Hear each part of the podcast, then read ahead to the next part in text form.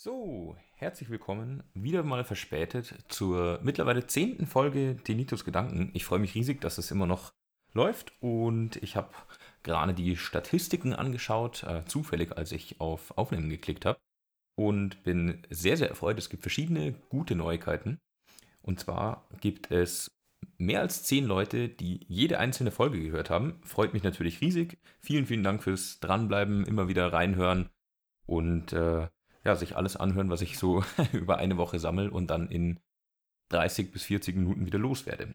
Und zweitens, die andere gute Nachricht ist, dass jemand aus der Schweiz zuhört. Das freut mich tierisch, weil ich habe es ganz sicher niemanden äh, in der Schweiz, den ich kenne, empfohlen, ähm, sondern alle meine Empfehlungen und hey, hört doch mal in meinen Podcast rein, gingen so in mein näheres Umfeld. Äh, von den Leuten, glaube ich, wohnt niemand weiter als 100 Kilometer weg. Aber es hört jemand regelmäßig aus Bern in der Schweiz zu und herzlich willkommen, grüezi voi. Das freut mich riesig. Gerne auch in der Schweiz weiterempfehlen, versteht sich.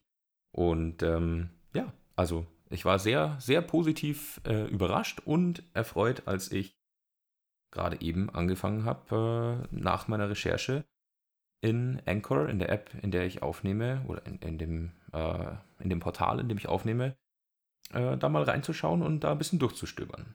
Vielen, vielen Dank an alle, die den Podcast weiterempfehlen. Ich habe noch was ganz Kleines, bevor ich inhaltlich anfangen möchte. Und ähm, da bin ich gespannt, ob ich eine Rückmeldung von jemandem bekomme. Und zwar habe ich mich ähm, ja nicht kreativ beschäftigt, Gottes Willen, das wäre jetzt ein bisschen zu hoch gegriffen. Aber so mit dem einen oder anderen Bildbearbeitungs-, Logo-Erstellungs- und so weiter Programm online beschäftigt. Und jetzt, wo ich so das Cover von Denitos Gedanken sehe, denke ich mir immer wieder, eigentlich wäre es cool, irgendwie eine Art Logo oder sowas zu haben. Nicht nur dieses eine Bild mit dem Schriftzug drüber, sondern irgendwas Ansprechenderes, was mehr so dem Charakter vom Podcast gerecht wird. Ich bin mir aber absolut noch nicht sicher, wie ich das darstellen kann und, und habe auch noch nicht so richtig den, so ich, so ich habe die Idee, dass es ein neues Logo, dass es dazu passen würde, dass es cool wäre, aber ich bin mir noch absolut nicht sicher, was da A drauf sein soll, B, wie es selbst farblich gestalte und C, wie so die Gesamtkomposition mal werden soll. Also muss ich jetzt hier mal abwarten. Aber wenn jemand Ideen oder Input hat, immer raus damit. Ich freue mich sehr, sehr, sehr darüber und werde dann versuchen, das möglichst selbstständig kreativ umzusetzen. Wobei ich sagen muss, dass ich vielleicht immer so gute Ideen im Kopf habe, aber so wirklich zu Papier bringen oder jetzt in dem Fall zu Bildschirm bringen, ist gar nicht so meine Stärke aber mal abwarten. Vielleicht hat ja jemand von euch eine super gute Idee. Ich würde mich sehr freuen. So, jetzt starten wir inhaltlich. Und ich habe ja letztes Mal die erste Folge zur ja, quasi zweiten Staffel angefangen. Letztes Mal war ja so die kurze Einführung Klimawandel. Und die heutige Folge soll sich komplett um das Thema wissenschaftlicher Konsens drehen. Ähm, natürlich auch so ein bisschen vor Hintergrund von irgendwelchen Daten und äh, ja, Fakten zum Klima, aber hauptsächlich um das Gegenargument, also wenn Leute sagen, oh, da ist, es gibt keinen wissenschaftlichen Konsens, aber natürlich hauptsächlich als Fürsprecher ähm, sowieso klar, das weiß jeder, der jetzt schon mal reingehört hat, aber ich möchte vor allem die Sachen eben raussuchen oder erklären, Leuten nahebringen, ähm, die eben eben für diesen wissenschaftlichen Konsens sprechen, beziehungsweise auch erklären, wo der herkommt, äh, was man darunter versteht und so weiter. Da habe ich mir natürlich, so wie die letzten Male auch, Gut, in den letzten Folgen waren es ein paar weniger, aber davor, äh, als es um Elektroautos ging, war es immer recht zahlreich. Habe ich mir ein paar Quellen zurechtgelegt. Ich habe heute ein bisschen anders meine Recherche gestaltet, beziehungsweise meine Notizen dazu und bin mal gespannt, wie gut und flüssig ich jetzt durch den Podcast komme. Schauen wir mal, wenn es gut klappt, so wie ich mir das vorgestellt habe, mit weniger Unterbrechungen, aber auch auf der anderen Seite weniger Wiederholungen. Das ist mir in der letzten Zeit immer mal wieder aufgefallen, wenn ich es selber nochmal angehört habe, dass ich mich regelmäßig wiederhole. Hm, wenn es gut funktioniert, dann werde ich das auf jeden Fall so beibehalten. Und dann würde ich sagen, starten wir los. Warum fange ich, also ich meine, es, gibt ja hunderte und tausende Podcasts, Sendungen, äh, YouTube-Kanäle und so weiter, die sich mit Klimawandel, den Folgen und den Protesten dazu und so weiter beschäftigen. Ähm, warum starte ich genau jetzt damit? Ich hatte erst überlegt, ob ich etwas nehme, was noch mehr zu Elektroautos passt, sowas wie Energiewende oder erneuerbare Energien und sowas. Aber der erste Link, den ich euch schicke, den fand ich persönlich und jetzt heißt er Denitos Gedanken und nicht Denito liest die Quellen vor. Deswegen gleich hier der Einstieg, den fand ich schockierend. Und zwar ist der, der Link geht zur NOAA, National Oceanic and Atmospheric Administration, ähm, eine US-Behörde.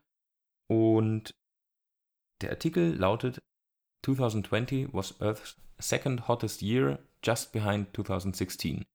Also das vergangene Jahr, trotz Corona, trotz gesunkener Emissionen und so weiter, war das zweitheißeste Jahr, das je aufgezeichnet wurde in der Geschichte der Erde. Oder soweit unsere Aufzeichnungen und äh, Rekonstruktionen zurückreichen. So, jetzt würde man ja eigentlich erwarten, dass es heißt, oh, äh, die Erde wird doch immer heißer, es war das heißeste hier. Ah, äh, ja genau, Englisch und Deutsch vermischt. Äh, es war das heißeste Jahr. Nein, und jetzt kommt genau der springende Punkt. Und zwar, das heißeste Jahr, das bisher aufgezeichnet wurde, also mit aktuellen Messungen und so weiter, äh, war bisher 2016. Warum? Äh, und das zu beiden Begriffen, die ich gleich sage, verlinke ich euch jeweils eine kleine Quelle zum aber selber nachlesen. 2016 ähm, war der Höhepunkt von, und jetzt hoffe ich, dass ich das richtig ausspreche, El Nino. Ähm, ist ein Klima-Wetterphänomen, dem man noch nicht so ganz auf die Schliche gekommen ist. Ähm, das sich auf jeden Fall zwischen Südamerika und Südostasien abspielt und auf diesem Höhepunkt von El Nino, der auch mit äh, erhöhter Sonnenaktivität zusammenhängt, auf diesem Höhepunkt ist eben immer ein, ein leichtes Warm oder eine, ja, ja doch ein, ein Hoch an, an Wärme zu messen. Und das Gegenteil ist dann La Nina und da ist es immer ein bisschen kühler. So, warum sage ich das? Das El Nino hoch oder diese, diese Erwärmung von El Nino tritt alle elf Jahre ungefähr auf. Und dann alle vier, fünf Jahre später ungefähr tritt La Nina auf. Also sind wir ein bisschen kühler so im Schnitt. Und das, das pendelt so. Hätte der Mensch keinen Einfluss, dann wäre das vermutlich unverändert und es ist mal halt ein 0,1, 0,2 Grad wärmer und dann ist es wieder 0,1 oder 0,2 Grad kühler und so weiter. Das würde so pendeln. Jetzt ist aber genau der Punkt, dass das bisher heißeste je aufgezeichnete Jahr 2016 war, war genau auf dem Höhepunkt von El Nino. Also müsste man ja sagen, ja gut, äh, vielleicht was, haben wir ja gar nicht so viel dazu beigetragen. Ähm, das war ja nur deswegen so warm. Aber jetzt kommt genau der springende Punkt. 2020, also schon äh, fast in La Nina, also die, einer eher kühleren Periode im Klima und im Wetter oder einer, einer leichten Abkühlung, war nur 0,02 Grad Celsius kühler im Schnitt als während diesem besonderen Hoch. Und wäre es 0,02 Grad wärmer gewesen, dann hätten wir dieses Hoch von vor vier Jahren noch übertroffen, obwohl es jetzt dieses Phänomen gibt, dass die, dass alles im Schnitt ein kleines bisschen kühler ist. Also das ist, das finde ich verrückt, wenn man sich das so vor Augen führt, dass so diese Schwankung so schnell nach oben geht, dass wir in einer kurzweiligen Kälteperiode, also Kälteperiode in Anführungszeichen, äh, diese Wärmeperiode von davor jetzt schon fast übertroffen haben. Ähm, wahrscheinlich schockiert es mich auch nur so, weil ich in der letzten Zeit so viel dazu gelesen habe. Und ähm, es war ja abzusehen, Anfang des Jahres war ja ähm, immer wieder in den Nachrichten, dass es gerade auch in Sibirien zum Beispiel so extrem warm war. Manche Leute haben das noch ein bisschen runtergespielt und gesagt, ja, da wird es ja häufig so warm. Ja, stimmt, aber nicht so warm. In ganz, ganz vielen Gebieten äh, im Norden Russlands und in den Polregionen schon äh, wurde Rekordhitze gemessen in 2020 und das sagt relativ viel aus, vor allem in einer Zeit, die ganz stark schon auf dieses La Nina äh, zugeht. Ich bin gespannt, was 2021 jetzt der Fall sein wird, äh, weil die Emissionen werden vermutlich weiter steigen, die die Menschen rausgeben. Die Erwärmung wird sich fortsetzen. Da ist La Nina wieder dann am Höhepunkt. Das heißt, es sollte eigentlich ein Tick kühler sein, so im Schnitt. Aber dabei nehmen auch Extremwetterereignisse zu und ähm, das könnte, und da bin ich jetzt natürlich kein Klimaforscher oder so, deswegen will ich da jetzt hier keine äh, fixe Aussage treffen, aber das könnte zum Beispiel bedeuten, dass 2021 die Hurricane-Saison noch stärker ausfällt, als, als es in den letzten Jahren eh schon tut. Hm, sind wir mal gespannt, hoffen wir natürlich für alle Leute, die in der Karibik äh, leben, das Beste, dass es eben nicht so kommt, aber es sieht nicht so gut aus. Sagen wir es mal so. Also, das als Einstieg, warum ich über den Klimawandel oder ganz viele Themen, die da dazugehören, außenrum äh, reden möchte. Diese, diese Einstiegsquelle die NOAA veröffentlicht.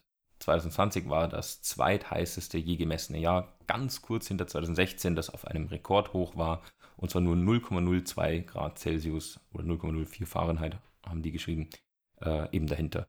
Finde ich absolut erschreckend, sollte ein absolutes Warnsignal sein, aber ehrlich gesagt, die, äh, die Veröffentlichung, also dieser, dieser Artikel ist erst ein paar Tage alt. Ich schaue gerade, ob äh, irgendwo stand. Ja, der ist drei Tage alt jetzt, der Artikel. Und ehrlich gesagt habe ich dazu in den großen Nachrichten oder so nichts gelesen. Da natürlich dominiert gerade Corona das, äh, ist völlig klar. Aber das hätte zumindest eine Erwähnung, glaube ich. Ah nee, Entschuldigung, sind schon vier Tage. Ähm, also ein bisschen mehr Erwähnung hätte es schon, schon gerne bekommen dürfen, einfach um die Leute ein bisschen wach zu rütteln, auch die, die sich nicht damit beschäftigen. Aber es soll wohl nicht sein. Es muss erst wahrscheinlich noch weiter voranschreiten oder so. Schauen wir mal. So, das nur als Einstieg, dass äh, die, die Stimmung schon mal gut gesetzt ist. Und dann habe ich zwei Artikel, die möchte ich nur ganz kurz anschneiden. Die sind beide aus der Aargauer Zeitung, also eine Schweizer Zeitung. Und ähm, warum ich gleich zwei nehme, ist einfach, weil der Gast derselbe ist, also der, der Interviewte in den Artikeln, ist in beiden Fällen der Klimaforscher Reto Knutti. Und der hat auch so gute Veröffentlichungen und, und gibt tolle Interviews. Ähm, die zwei Artikel, die ich jetzt hier aber meine, ähm, beziehen sich einmal auf Fakten zum Klimawandel. Das ist der erste. Warum wir uns gerne selbst belügen. Also er sagt, wir führen quasi eine, eine Scheindebatte. Wir führen nämlich immer noch, und das ist äh, jetzt das Thema der Folge ja, ähm, der wissenschaftliche Konsens, wir führen eine, eine Scheindebatte quasi immer noch, ist sich denn die Wissenschaft eigentlich sicher? Äh, wissen die da überhaupt, was sie tun? Aber es gibt doch auch Stimmen dagegen, bla bla bla. Obwohl wir ja eigentlich die ganze Zeit auch messen, dass es immer wärmer wird und dass unsere Emissionen immer weiter steigen und dass die zwei Sachen einfach perfekt zueinander passen. Und das eine die perfekte Erklärung fürs andere ist. Und trotzdem gibt es aber immer wieder kritische Stimmen, wo man gerne auch hinterfragen darf, woher die kommen und warum die äh, ja, so viel Gehör haben, wo sie doch so in der Unterzahl sind. Ähm, und selten auch irgendwelche Belege haben, sondern es ist, man bezieht sich immer nur auf dieses, aber was, wenn das eine Prozent doch recht hat? Oder die zwei Prozent der Veröffentlichungen, ähm, die aber meistens schon stark kritisiert sind. Ähm, das heißt, wir verlassen uns nicht auf über 90, über 95 Prozent der Wissenschaftler, die wissen, was sie tun und so weiter, sondern wir, äh, wir führen diese Scheindebatte im Sinne von, ähm, da sind zwar 95 Experten oder 97, aber dann gibt es da noch drei, die sind zwar nicht so spezifisch auf dem Fach jetzt Experte, aber die haben, sie forschen so grob in der Richtung und die sind sich nicht sicher. Wollen wir nicht lieber auf die hören? Das finde ich eine unsagbar komische Debatte. Würde kein Mensch jemals so machen, wenn, keine Ahnung, wenn ich ein Haus baue und ähm, 97 Architekten sagen mir, oh, das Haus wird nicht äh, 100% stabil, so wie du es da baust oder vielleicht passt von der Statik nicht und drei sagen, ja, es könnte schon passen, dann höre ich doch auch auf die 97 und sage nicht, ja, egal, ich baue mal weiter und schaue dann, was passiert. Also würde kein Mensch machen, äh, privat. Ich verstehe nicht, warum wir es bei so einem wichtigen, so einem großen globalen Thema tun. Eigentlich wollte ich hier nur zwei Sätze dazu sagen. Naja. Jetzt der zweite Artikel, ebenfalls, wie gesagt, aus der Aargauer Zeitung, auch mit Reto Knutti. Ähm, der trägt die Überschrift und die fand ich ganz passend. Das war die erste, die ich eigentlich dazu gefunden hatte, mir äh, als Lesezeichen gesetzt hatte. Ja, Herr Wissenschaftler, Sie haben recht. Und ähm, das, das ist was, das würde ich gerne so viel öfter, äh, das würde ich so viel öfter gerne hören, dass man einfach sagt, okay, ich habe ein Fach nicht studiert, ich, ich habe mich irgendwo nicht eingelesen. Da gibt es aber jemanden, der forscht da aktiv daran. Das ist sein Beruf, der wird dafür bezahlt und zwar von am besten vom Staat oder unabhängig auf jeden Fall, und der kann mir doch die Richtung vorgeben. Dann lass uns doch auf ihn hören. Und ähm, der Artikel beschäftigt sich dann ein bisschen damit, wieso wir äh, ja trotzdem noch quasi falsch handeln. Also wir, wir blasen immer noch mehr Emissionen in die Luft, wir schalten die Kohlekraftwerke doch nicht äh, früh genug ab und so weiter, obwohl wir doch wissen, dass es ein Problem werden wird. Aber und dann wird es eher so ein, so ein, ja, nicht philosophisches, aber eher so ein soziales Thema, der sagt halt auch, ähm, das erfordert halt Veränderung. Also ein, ein Umdenken und ein Umlenken im Klimawandel oder in der, in der Klimapolitik oder aller Politik, die das Klima beeinflusst, würde halt ein Umdenken erfordern. Und ja, Mensch ist ein Gewohnheitstier, der möchte sich vielleicht nicht umgewöhnen. Ähm, als Beispiel haben die rangezogen und das äh, finde ich eigentlich ganz treffend. Das ist genauso wie bei ganz vielen Leuten, die sagen, okay, eigentlich, eigentlich sollte ich abnehmen, ich sollte ein paar Kilo verlieren, ein bisschen mehr Sport würde helfen, die raffen sich aber trotzdem nicht auf. Ähm, man, man ist halt das gewohnt, dass man sich abends irgendwie auf die Couch setzt. Und so, so ein bisschen so fühlt sich das, finde ich, auch an bei uns in der Politik. So, man macht das halt so wie immer. Man ist sich da eigentlich ganz, äh, ganz sicher, dass das schon ganz gut passt. Da gibt es zwar diese 97 von 100 Wissenschaftler, die sagen, nein, nein, nein, nein, das passt überhaupt nicht. Wir müssen aufhören, Kohle zu verbrennen, so viel in Urlaub zu fliegen, so viel Auto zu fahren und so weiter. Ja, aber dann haben wir ja noch die drei, die sagen, es könnte schon gut gehen, aber wir sind uns nicht sicher. Und dann hören wir lieber auf die drei. Ähm, Finde ich beides ganz tolle Artikel und äh, zu dem Reto Knutti ist eben noch mehr verlinkt. Also jetzt nicht von mir, sondern in diesen Artikeln und ähm, da könnt ihr auch mal weiter googeln. Äh, der erklärt Sachen, finde ich vor allem häufig sehr, sehr anschaulich und ähm, das sind ja eigentlich Sachen, die, die liegen auf der Hand, die sollten einen sofort anspringen. Aber irgendwie, wenn man sich nicht so eingelesen hat, dann, dann catcht es einen trotzdem nicht so und der sorgt aber dann mit seiner Wortwahl oder seinen Beispielen und Vergleichen schon, schon recht deutlich dafür, würde ich sagen. Zumindest, zumindest häufig in dem, was ich jetzt gelesen habe. Dann habe ich hier etwas, was ich äh, schon länger verfolge. Das ist ein, ja, ich weiß gar nicht, ob es ein Forum nennen würde oder, oder eine, eine Seite im Internet. Die heißt äh, Skeptical Science. Ähm, also alles, was jetzt dort ist, ist auf Englisch. Ich weiß gar nicht, ob es ein deutsches Pendant gäbe. Ich habe den Artikel auf jeden Fall auf Englisch gelesen und werde ihn auch so verlinken, weil ich ihn gut geschrieben und gut gemacht finde. Ähm, Skeptical Science beschäftigt sich mit ich, ich will jetzt nicht unbedingt Wissenschaftsleugnung sagen, weil es so, es ist zwar eigentlich das, aber es sind eher so, so Mythen und, und so Halbwahrheiten, die sich so halten, so, so Stammtischgelaber, was eigentlich keine Quelle und keine Grundlage hat, aber sich trotzdem so in den Köpfen festsetzt. Ähm, sagen wir mal, das, sagen, um, umschreiben wir es mal so, weil manche sind bestimmt auch Hardcore-Klimawandelleugner, ganz klar, aber ich glaube, ganz viele Leute beschäftigen sich auch einfach nicht damit und sagen dann, ja, aber ich habe doch mal gehört, es ist gar nicht so schlimm und, und beruhigen sich so selber damit. Auf jeden Fall hat äh, Skeptical Science auf ganz, ganz vielen äh, Seiten ein, so, so eine Auswahlmöglichkeit, äh, auf welchem Level man informiert werden möchte. Und die haben die am weitesten verbreiteten äh, Klimamythen, Climate Myths. Und ähm, da war das jetzt hier eben Nummer 4. Äh, also noch gar nicht so schlimm, weil äh, nur so zur Einordnung, ähm, Stufe 1, also nicht ganz so schlimm, wie es jetzt hier grafisch dargestellt ist, äh, an, an Mythos, der sich hält, ist, äh, das Klima hat sich schon immer verändert. Und Nummer 10 ist, die Antarktis gewinnt sogar an Eis, was objektiv wahrnehmbar falsch ist. Und ja, klar, Klima hat sich schon immer verändert, aber da kann man halt nicht, also da kann man sich halt nicht drauf verlassen, weil es hat sich noch nie so schnell verändert, noch nie so stark erwärmt in so kurzer Zeit, äh, mit so großem Effekt auf den Meeresspiegel und die Artenvielfalt und so weiter. Auf jeden Fall sind wir hier jetzt quasi bei Stufe 4 gelandet auf dieser, auf dieser Skala, die ihr da auf der Seite seht. Ähm, There is no consensus, also es gibt keinen wissenschaftlichen Konsens, ist quasi die Aussage, mit der sich dieser Artikel beschäftigt. Und dann kann man ein, ein Level auswählen, auf dem man informiert werden möchte. Also je nachdem, wie weit man sich schon äh, eingelesen hat. Und ich habe jetzt hier mal Basic ausgewählt, einfach weil ich ähm, fand, dass die, die Beschreibung, die, die passt eigentlich perfekt. 97% der aktiven Klimaforscher sind sich einig, dass die Menschheit die aktuelle globale Wärmung äh, so vorantreibt oder, oder der Auslöser dafür ist. Okay, und jetzt, jetzt kommen wir mal ein bisschen runter.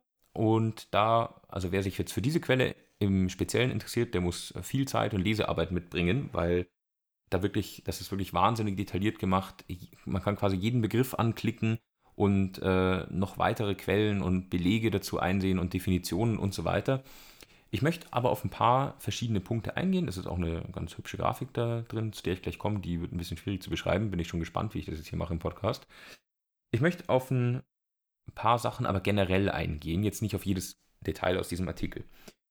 Erstens, wenn in der Wissenschaft von Konsens die Rede ist, und das finde ich, muss man sich mal vor Augen führen, Konsens haben wir häufig als so eine Art Kompromiss vor Augen, finde ich, ähm, als Definition. So, ähm, der, der gemeinsame Konsens oder so im Sinne von der gemeinsame Nenner oder sowas, auf das sich alle einigen können, aber jeder macht so ein bisschen Abstriche.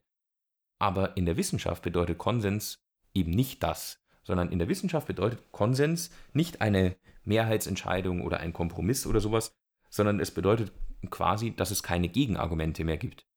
Also der, der Konsens zum Klimawandel ist, der Mensch verursacht den und der ist halt, dieser Konsens wurde erreicht in dem Moment, wo es quasi keine noch nicht entkräfteten Argumente dagegen mehr gab. Am Anfang hätte ja noch einer sagen können, ah, das könnte doch aber auch zum Beispiel an der erhöhten Sonnenaktivität liegen. Hat man das aber dann erforscht, kann man das ausschließen. Oder ähm, das Klima hat sich doch schon immer verändert und auch schon mal so schnell, also sind gar nicht wir. Okay, das wurde auch entkräftet. Ähm, dann gibt es noch ein paar Leute, die sagen, es wird doch eigentlich immer kälter, was natürlich objektiv Quatsch ist. Jeder, der die Durchschnittstemperatur ausrechnet, der, der wird es sehen.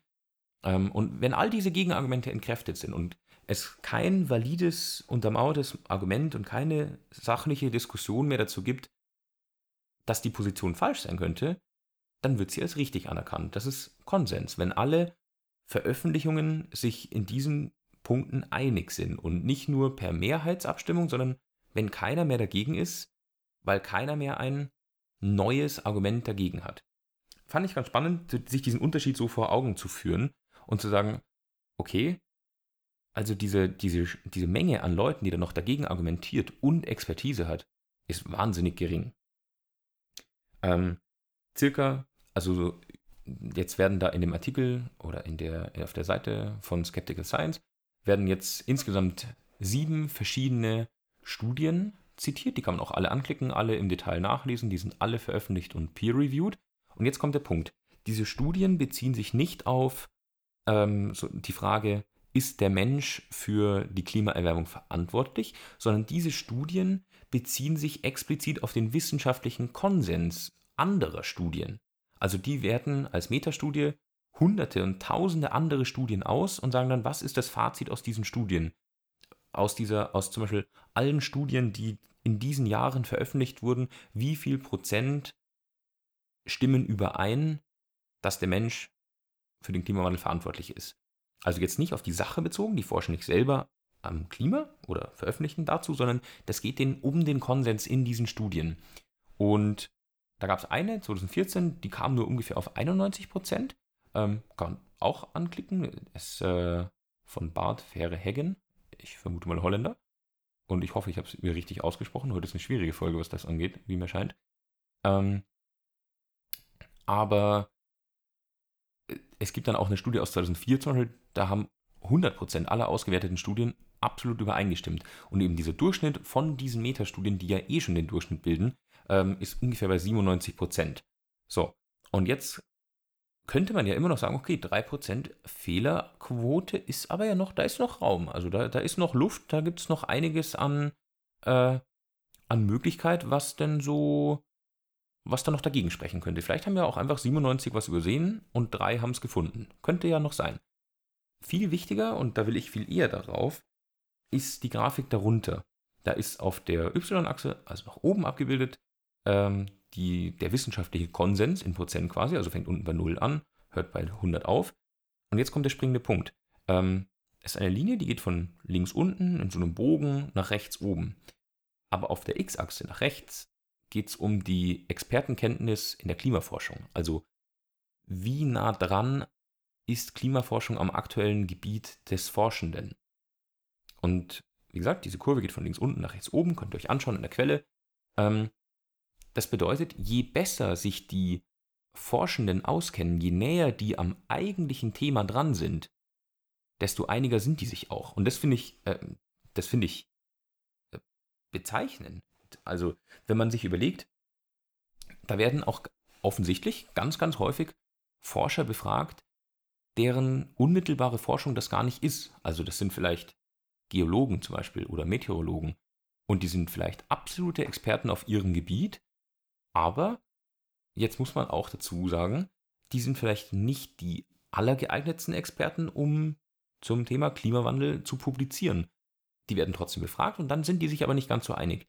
Je näher die da aber dran sind und wie gesagt, wenn die Leute aktuell dazu publizieren, aktuell zur Klima, Veränderung zur Klimaaufwärmung, zu Effekt von CO2 aufs Klima und so weiter, dazu aktuell forschen und publizieren, dann sind die sich auch sehr, sehr einig.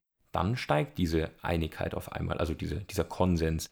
Dann gibt es immer weniger Leute, die da oder Forscher, die da dagegen argumentieren. Und das finde ich, also das ist wieder was, das muss man sich vor Augen führen, das muss man sich einfach mal anschauen und einfach mal ein bisschen sacken lassen auch und sagen, okay, je besser sich die Leute auskennen, desto einiger sind die sich auch im Ergebnis, dass es durch den Menschen verursacht immer wärmer wird. Und diese Studien, wie gesagt, sind alle verlinkt, ähm, aber es ist viel, viel, viel zu viel, als dass ich es lesen könnte. Jetzt halt hier, also ich habe es gelesen, einen großen Teil zumindest, ähm, aber als dass ich es hier vorlesen könnte oder in Details dieser Studien gehen könnte, ähm, dafür haben wir nicht annähernd die Zeit. Ich habe gerade rüber geskippt und ich habe gesehen, dass wir schon wieder bei 25 Minuten sind. Ich hatte mir eigentlich vorgenommen, dieses Mal einigermaßen meine eigene Zeitvorgabe zu treffen. Deswegen gehen wir jetzt gleich weiter und ich habe es euch ja sowieso verlinkt. Und wenn jemand Fragen hat oder so, einfach immer gerne, die, wie gesagt, wie immer, die, die mich kennen, sowieso per WhatsApp oder jetzt eher Signal oder per E-Mail schreiben. Und alle, die mich nicht kennen, meine Kontakt-, Twitter- und Mailadresse ist ja in der Beschreibung. Kontaktiert mich gerne, ich würde mich sehr darüber freuen. Als nächste Quelle habe ich was, was ich nur ganz kurz anschneiden will tatsächlich. Und zwar ist das eine Veröffentlichung oder eine, Pressemitteilung vom Deutschen Bundestag. Ähm, da geht es um eine Anfrage aus der AfD-Fraktion im Bundestag. Die haben eine Nachfrage gestellt, ob denn die Bundesregierung tatsächlich der Auffassung ist, ähm, dass dieser wissenschaftliche Konsens existiert. Und zwar hat die Svenja Schulze von der SPD, äh, Bundesumweltministerin, in einer Rede eben gesagt, dass 97 Prozent der Wissenschaftlerinnen und Wissenschaftler ähm, die da aktuell publizieren, ähm, in ihren Studien sich einig sind, dass der Klimawandel menschengemacht ist. Und da hat die AfD-Fraktion eben nochmal nachgefragt, was da die Quellen sind und so weiter, ähm, ob sie das quasi belegen kann. Und ich meine, ich will mich überhaupt nicht politisch äußern, sondern da kann man einfach nur sagen, okay, fair enough, die wollten halt nochmal nachfragen und sagen, gib mir die Quellen. Und das hat eben der Deutsche Bundestag dann beantwortet, diese Anfrage auch, und äh, gibt hier, und da, deswegen habe ich es aufgerufen, gibt hier aber direkt die äh, Metastudien an, die sie als Beweis anführen und sagen, darauf bezieht sich die Bundesumweltministerin. Und das finde ich ziemlich gut. Ähm, das sind zweimal Metastudien von James Powell, einmal aus 2016. Da wurden über 54.000 peer-reviewte Artikel, also 54.000 ist eine unfassbare Menge an Artikeln, die sich mit Klimawandel beschäftigt, aber eben aus dem Zeitraum 1991 bis 2015 untersucht und im Durchschnitt, oder der Durchschnitt, äh, der dort das bejaht, dass der Klimawandel aktuell menschengemacht ist, sind bei 99,94 Prozent. Das heißt, 0,06 Prozent streiten das noch ab. Das ist gar nichts. Also 1% wäre einer von 100, 0,1% wäre einer von 1000. 0,01 sind einer von 10.000. Okay, jetzt sind es 0,06, das heißt, sind 6 von 10.000. Bei 55.000 Studien ungefähr knapp über 30. Das heißt, von 54.195 Studien haben knapp über, ja, Mitte 30 Artikel das nicht explizit bejaht. Da sind jetzt immer noch die, die dabei, die sagen, wir sind uns nicht ganz sicher. Also es ist eine unglaublich geringe Menge, die da überhaupt noch Zweifel hat. Und das bezogen auf den Zeitraum 91 bis 2015. Das heißt, da werden jetzt auch Artikel dabei sein äh, und peer-reviewte Studien, vielleicht aus, sagen wir mal, 90 bis 2000, die noch auf, die ja noch mit viel weniger Daten auskommen mussten als die aus 2015, wo einfach Satelliten schon 15 Jahre länger Daten gesammelt haben und 15 Jahre länger klar ist, was eigentlich passiert. Also finde ich äh, eine überwältigend große Zahl, 99,94 Prozent. Und ähm, eine frühere Studie, die derselbe Autor, der James Powell eben veröffentlicht hat, ähm, hat die, das ist ganz nett formuliert, zeigt dieselbe Tendenz. Also die hat sich aber nur mit Studien und Veröffentlichungen aus 2013 und 2014 befasst. Also quasi die Metastudie selbst ist älter, aber die äh, ja, rangezogenen anderen Studien, die da ausgewertet wurden, sind im Schnitt neuer. Ähm, und da standen genau vier von 69.406 Verfassern dem menschengemachten Klimawandel kritisch gegenüber. Das heißt noch nicht mal, dass die den abgelehnt oder geleugnet haben, sondern die waren noch kritisch. 0,0058 Prozent. Also quasi niemand mehr. Und das ist die Antwort vom Bundestag, ähm, die da quasi der Svenja Schulze ja nicht unter die Arme greifen, sondern einfach quasi ihre Aussage bekräftigen und bestätigen äh, gegenüber der anfragenden AfD-Fraktion und sagt, ähm, äh, leider entkräften die das am Ende wieder, weil sie dies wörtlich einordnen müssen. Der, der, menschliche Einfluss ist äußerst wahrscheinlich, das heißt zu 95 bis 100 Prozent sicher. Ähm, wobei es ja vorher, wie gesagt, sich auf diese 99,94 Prozent Zustimmung beziehungsweise in der anderen Studie ähm, 0,0058 Prozent Ablehnung bezogen haben. Also eine überwältigende Menge der Wissenschaftler ist sich da absolut einig.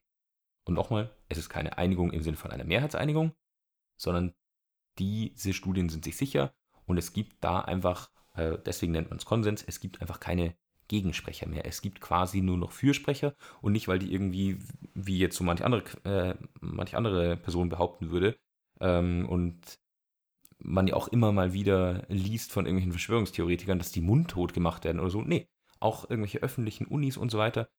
Es gibt quasi keine Gegensprecher mehr weil die Faktenlage so klar ist und alle Veröffentlichungen bis auf diese 0,0058 Prozent darauf hindeuten.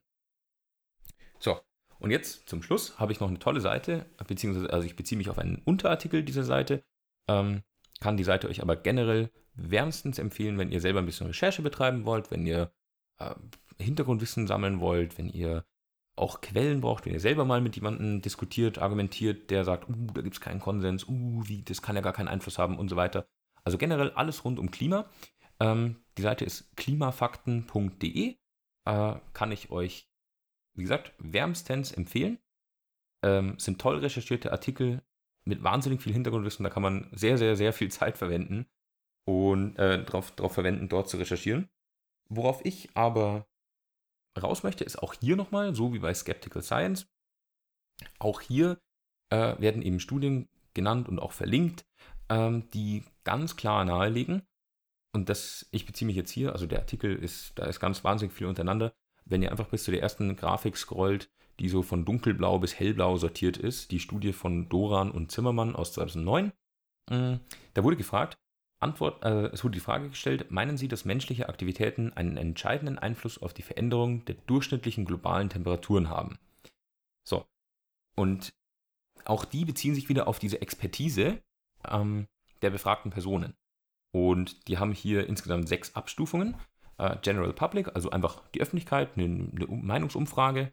Dann Non-Publishers, Non-Climatologists, also äh, Forscher, aber die nicht jetzt ex, äh, explizit Klimaforscher sind, also Naturwissenschaftler generell, dann Climatologists, also Klimaforscher, dann Active Publishers, All Topics, das heißt Klimaforscher, die aktuell äh, veröffentlichen, aber erstmal egal zu welchem Thema.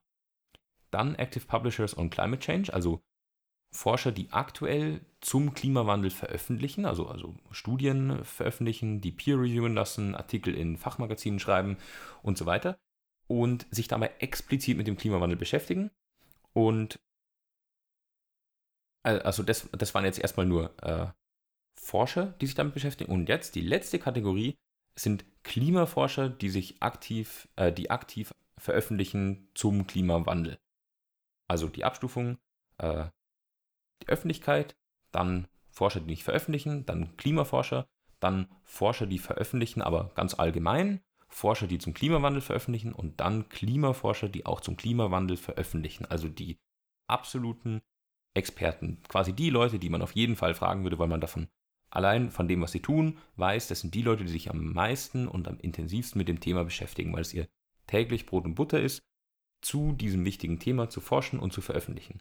So, und in dieser Reihenfolge steigt jetzt auch die Zustimmung mit dieser Aussage.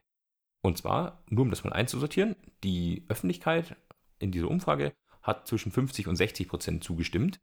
Mhm. Gar nicht so viel, wie ich finde, ehrlich gesagt. Also ähm, gut, die Studie ist jetzt von 2009, heute wären es wahrscheinlich ein bisschen mehr, weil einfach nochmal zwölf Jahre vergangen sind und äh, mehr dazu veröffentlicht wurde. Aber selbst 2009 schon lag die Zustimmung bei den Klimaforschern, also bei der letzten Gruppe, Klimaforscher, die aktuell auch publizieren, bei fast 100 Prozent, kurz davor. Ähm, über 97 Prozent haben sie jetzt hier nur geschrieben. Auf dem Graph kann man es nicht ganz erkennen, ob es jetzt 97 oder 98 sind, sei mal dahingestellt. Aber selbst 2009 gab es da quasi schon kaum noch Gegenstimmen.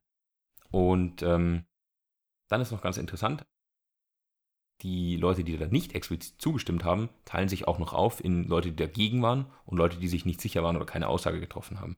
Ähm, also ich finde es faszinierend. Es ist schön, es ist grafisch schön aufbereitet, aber auch die Daten sind vorhanden, eben weil die Quelle mit angegeben ist und die äh, Studie verlinkt ist.